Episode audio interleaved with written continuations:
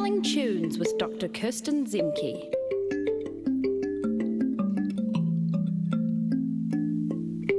Morning, Kirsten. How are you today?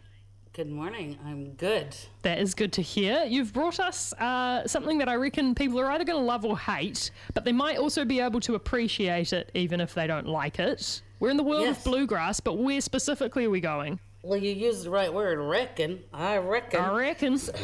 So, this is called experimental bluegrass. So, bluegrass actually started in the early 1900s. So, you know, it's like it's not as old as you might imagine it. True. And it faded off in the 50s, obviously, with rock and roll and stuff. But then in the 60s, it went electric, you know, like, you know, a lot of other musics did. And you mm-hmm. get prog grass and new grass. Progress. New grass. Progress and new grass. I like that. And this And then- is the weirder, the weirder end of that spectrum. Well, it keeps going because then there's 90s. Uh, uh, a woman named Alison Krauss had a lot of hits and people liked her music. But yeah, so there's contemporary artists now doing it. And I guess the main thing is they're allowed to mix with other genre, which, you know, instead of keeping it pure is a big part of this aesthetic. But the iconic bluegrass things to look for are uh, banjos. Banjo. That's why it might bother some people. Um, a lot of acoustic instruments. So it's, it's basically a folk music. They're really trying to call it a folk music. And it's not country or western. No, it is its own thing. I'm going to hit this first track, which is quite recent, 2016. Oh no, hang on, this is 2022. This one. Yeah.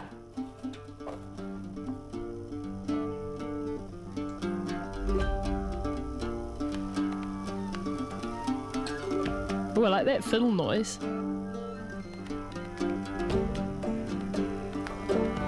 You can hear the dude tapping. There's a dude tapping I on. thought that was you, Kirsten. oh, did you? Kirsten tapping along at home. Just jamming along, bobbing my head. Is on like a wooden, um, you know, that piece of wood, and and a mic up to the wood to get that Oh, tapping. True. Okay. I feel like we're in a Scandi noir because Scandi noir loves to use a bit of bluegrass. I was going to say it's very um, filmic. yeah. We're doing Well- a drone shot over a pine forest. Yes, it's from the Appalachian Mountains in Kentucky. So it's you know it's a different space than like your Texas or your Nashville sort of mainstream country. So, uh, to be honest, So- I kind of like this. and the reason you're hearing film is because one of the early films it was used for was Deliverance. Um, True, of course, the banjo, dueling banjos.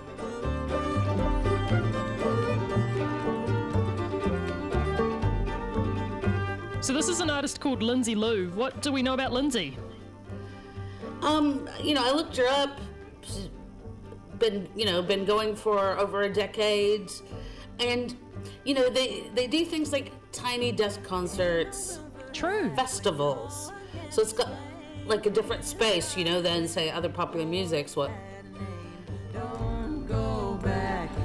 And she plays the fiddle, she plays the banjo, both of them in this track. And she feels it's funny because she calls this music to listen to right now. That it's about the world she's living in, you know. So it's, Yeah. it's not trying to be nostalgic. She's trying to use this genre to talk about, you know, what's going through in her life now. So, um, yeah, she started, you know, performing around 2012. So you can hear banjo.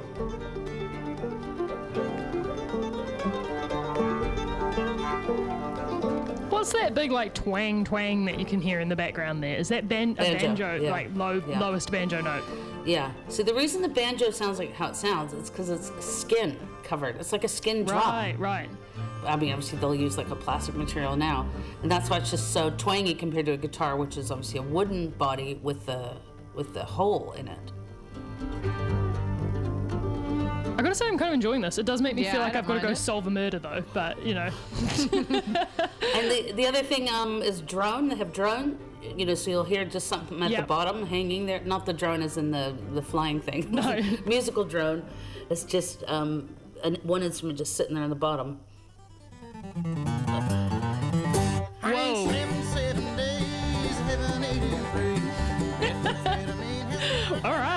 This This is Billy Strings. So this is I, this is iconic bluegrass. So it's got the the speed that they usually have, and you can hear all the instruments and the harmonies.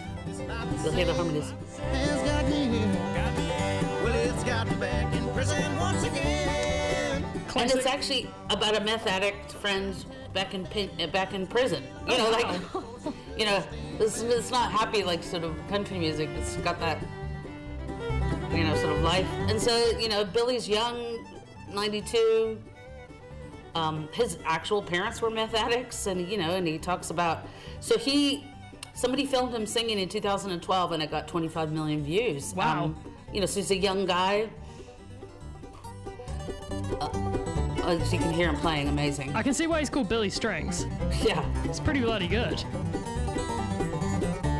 So the the old the original ones were about moonshine. Now this is about meth. But you can think of moonshine if that's easy for you. But it's interesting though when you think about how uh, you know genres like this have been preoccupied with particular issues like for example substance abuse Yeah. and, and how there's continuations of being able to have that conversation in a contemporary space with contemporary versions of it you know who's drinking moonshine these days but you know the, you know he's obviously got lived experience of, of working through that kind of situation in his own life Now there's another thing to listen for. Um, the, the the tone of the voices, and it's usually sort of higher men's voices, but of course anyone can do it. It's called high lonesome, and it's this kind of calling, wailing, angsty voice. It's a particular thing of bluegrass. I didn't realize that was what you called that sound. Yeah, I, I thought yeah, that was more lonesome. like a, just a you know poetic phrase.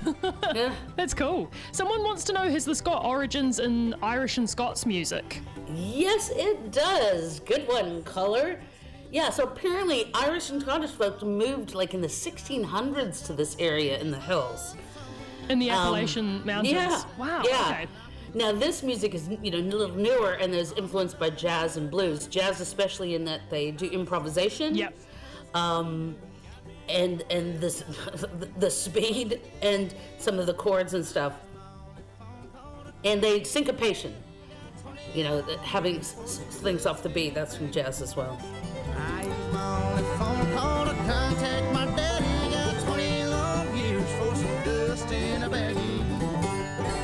That song is called "Dust in a Baggie." If anyone's looking it up. Uh, last one we got here Yeah.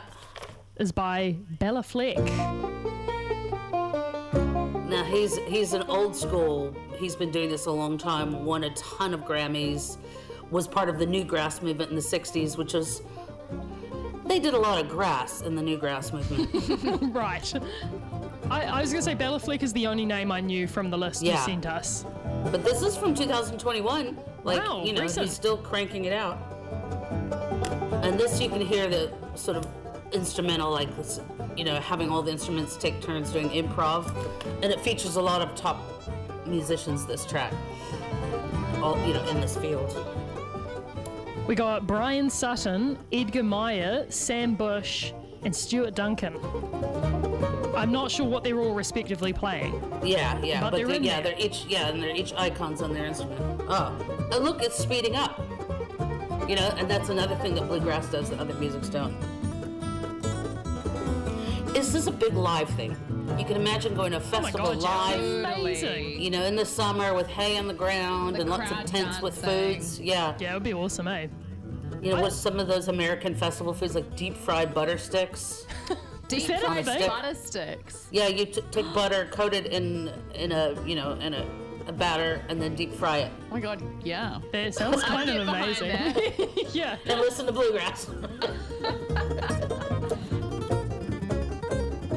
You would have to have such dexterous fingers Yeah. to play this music.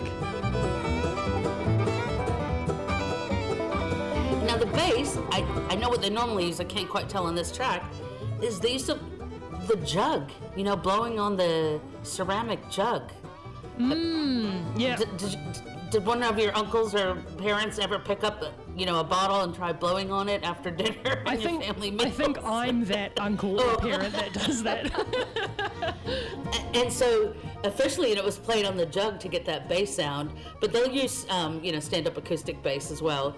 Um, I can't quite hear on this track, but We're getting some good texts. People are generally on board with the experimental bluegrass this morning. Someone says Bella Fleck and Victor Wooten is a crazy good combo to go check out. Uh, someone's really enjoyed that Dust in a Baggy track we just listened to. and uh, we've had text from a person who said, My wife and I lived in Tennessee in the early 90s on Boone Lake, uh, and their neighbours had a bluegrass band. They had a- Wow. They had a song called Eat More Possum, as in roadkill. It was very down home. Well, I'm glad people are liking because I know, you know, your initial, you know, sometimes your initial response can be, "What the heck is this? This is just cacophony." this has just got faster again. Yeah, coffee after listening to this. I'm like True, ready to go. true. This or your is, dust in a baggie, you don't need either. this is going to be like good uh, chase scene music for some sort of French farce style film, maybe. Yeah.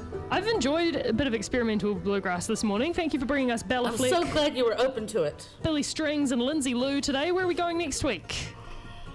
We're going to the Lord, holy hip hop. Holy hip hop. Okay. okay, exciting stuff. Thank you, Kirsten. Have a good weekend. Okay. That was Travelling Tunes with Dr. Kirsten Zemke. Thank you very